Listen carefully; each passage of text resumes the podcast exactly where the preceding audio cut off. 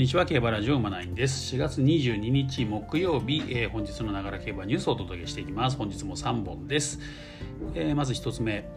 えー、G1 馬不在の混戦マイル重賞を制するのは実績馬か副陛下と。マイラーズカップということですね。え今週日曜日阪神のメインはねマイラーズカップ G2 芝 1600m、えー、1着馬に安田記念優勢出走権があるというねということですね、うん。これ日刊スポーツさんの記事なんですけどもそうなんですよね、えー、G1 馬がね不在なんですよね。うん。まあなのでねちょっとこう実績まあそれでもねまあそういう重賞とか G1 に構想実績がある馬なのかそれともねこう新しい馬が台頭してくるのかみたいな。というねちょっと難しいレースになってますね、うん、なのでちょっと私は馬券は買わなくていいかなって感じはしております。はいまあ、この記事だとね、えー、まあ、G1 馬数剤の混戦ということでねなんかまあ穴穴馬的な感じでね、えー、ラセット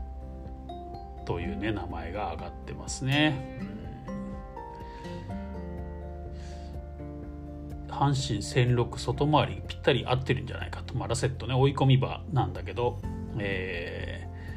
まあ、実際に、えー、重賞去年のね、えー、中京記念でも2着があるし前走もメンバー唯一の上がり33秒台で追い込んできましたと、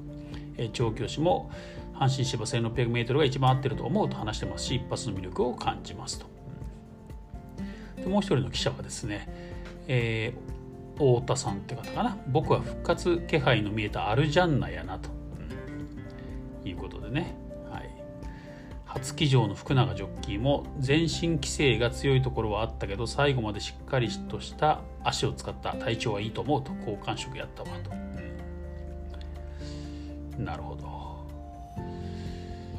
そんな感じですね、まあ、ちょっと難しいかなって感じですかね、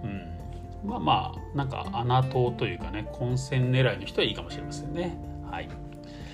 では次いきます。えー、次はですね、えー、フローラステークス展望となき岡田さんのために、えー、ユーバーレーベン騎乗への決意と、えー、デムーロですねミルコ・デムーロ世界一になるっていうねネット競馬さんの、まあ、コラムですねこれね、うん。まあ、まあ電話取材のインタビュー記事みたいな感じですね。これ毎週載ってるやつです。はい。えー、オークス目標はとてもいいと、うん。記者ですね。記者からねフローラステークスのパートナーはユーバーレーベン。阪神ジュベナイルフィリーズ3着以来の騎乗となりますね。ということで、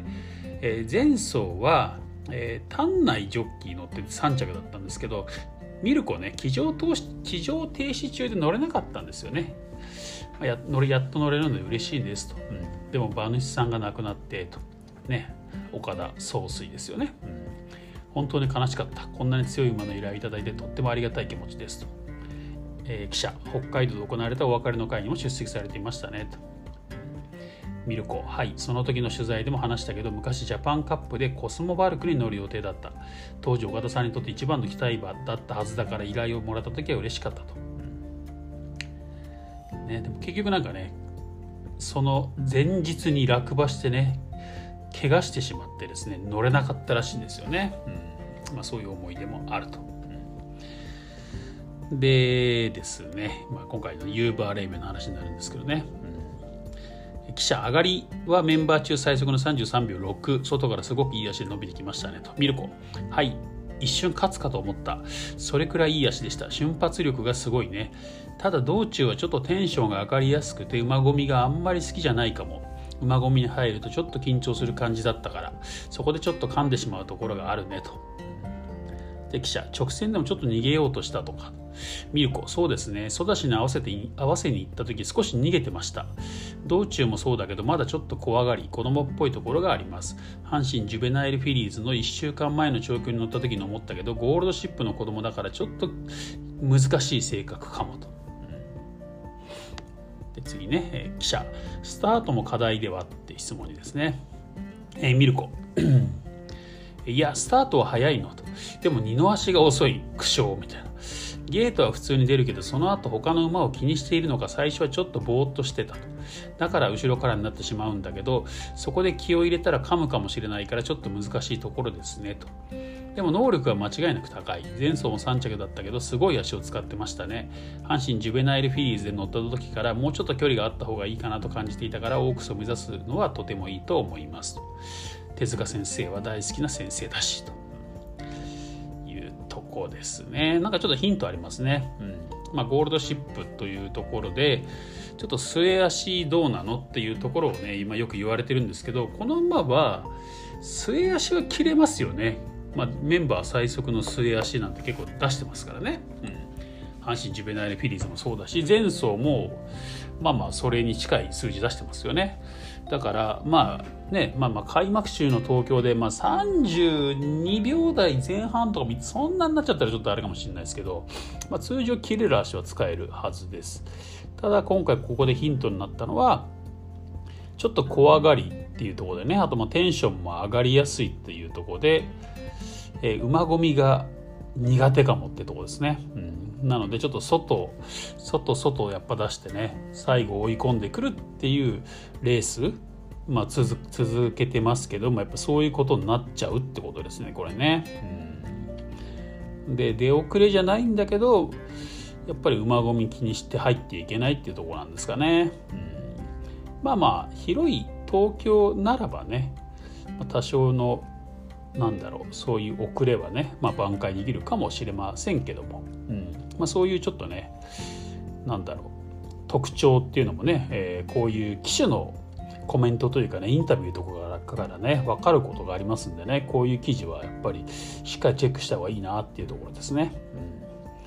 うん、やっぱまゴールドシップだから末が切れないということじゃなくてちょっと難しい性格かもしれないねっていうところですね、まあ、そういうふうに覚えておいた方がこの馬に関してはいいかもしれないというところですね。瞬発力はあるでしょうって感じですね。では最後3つ目いきます。これもフローラステークスからです。アンフィニドール姉妹重点に12秒に矢作市切れてるねと。これ日刊スポーツの記事ですね。はい。フローラステックスのきりアンフィニドール、えー、牝馬3歳矢作厩舎は川島騎手を背に販路4ハロン53秒6ラスト12秒2ダイナミックなフォームで駆け上がったと。矢作氏は姉妹重点でやった切れてるね。輸送もあるので無理はしていない。所詮はああいう強い競馬ができた東京向きだと思うしすごく楽しみと高評価と。デビュー戦はねすでに、まあ、未出走だったわけですけどね。既存馬というかねすでに走っている馬たちを相手に上がり33秒4で差し切っており重賞でも末足を生かすというね、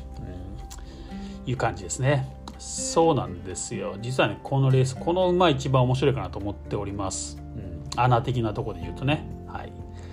前走のね VTR 見たんですけど未出走で出てですねうん。とまあ差し切って勝ったんですよ。そのね末足がすごかったのとねもっと良かったところはですねあのちょっと待ってください。一応ちゃんと確認しますね上がりがですね えとレースの上がり自体が34秒というね非常に速い上がりだったわけですよ。直線は、えー、3波のラストね11秒411秒211秒4ということで最後までね緩まずですよね。でもそんな遅くないですよこれね。1000m 通過60秒2ですから、うん、まあ高速馬場だった日でしょうねこれねむちゃくちゃね。はい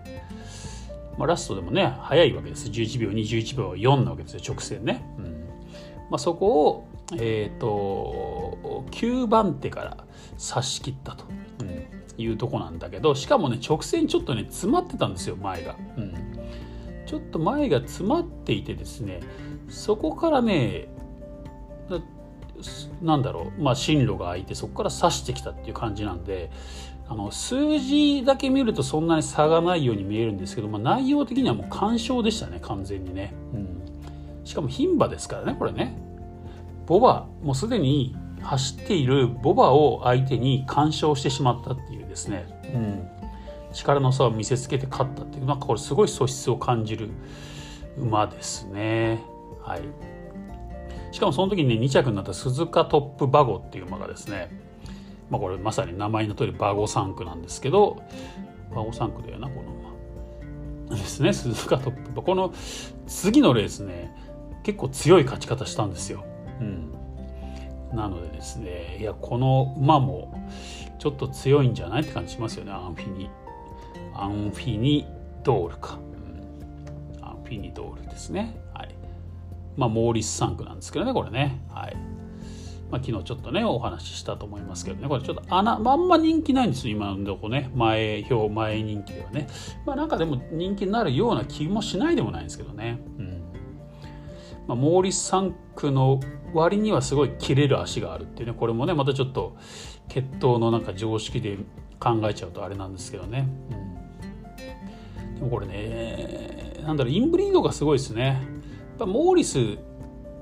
でサンデーサイレンス系の牝馬これディープインパクトが母の父なんですけどね。モーリスつけるとサンデーサイレンスの 4×3 になるんですよね、うんまあ、いわゆる奇跡の血量ってやつですよね、うん。にもなるしあとはね、えー、ノーザンダンサーリファールのですね、えー、クロスもあったりとかね、うん、そうなんですよ。ちょっとなんかこの馬面白いなっていう。感じですね。ここでちょっとねすごい。まあなんかねこのフローラステークスで活躍なんか結構素質馬いるのでここで勝った馬っていうのはちょっとオークスでも面白いんじゃないかなと思ってますね。もちろんユーバーレーベンもそうだしオヌールってね馬もね、まあ、そっちの方がやっぱ注目されてるんですけど、うん、オヌールもね強そうだし、ね、昨日紹介した奥村厩舎の2頭か。えっ、ー、とパープルレディとクールキャットですよね、うん、その2頭も強そうだしねなかなかね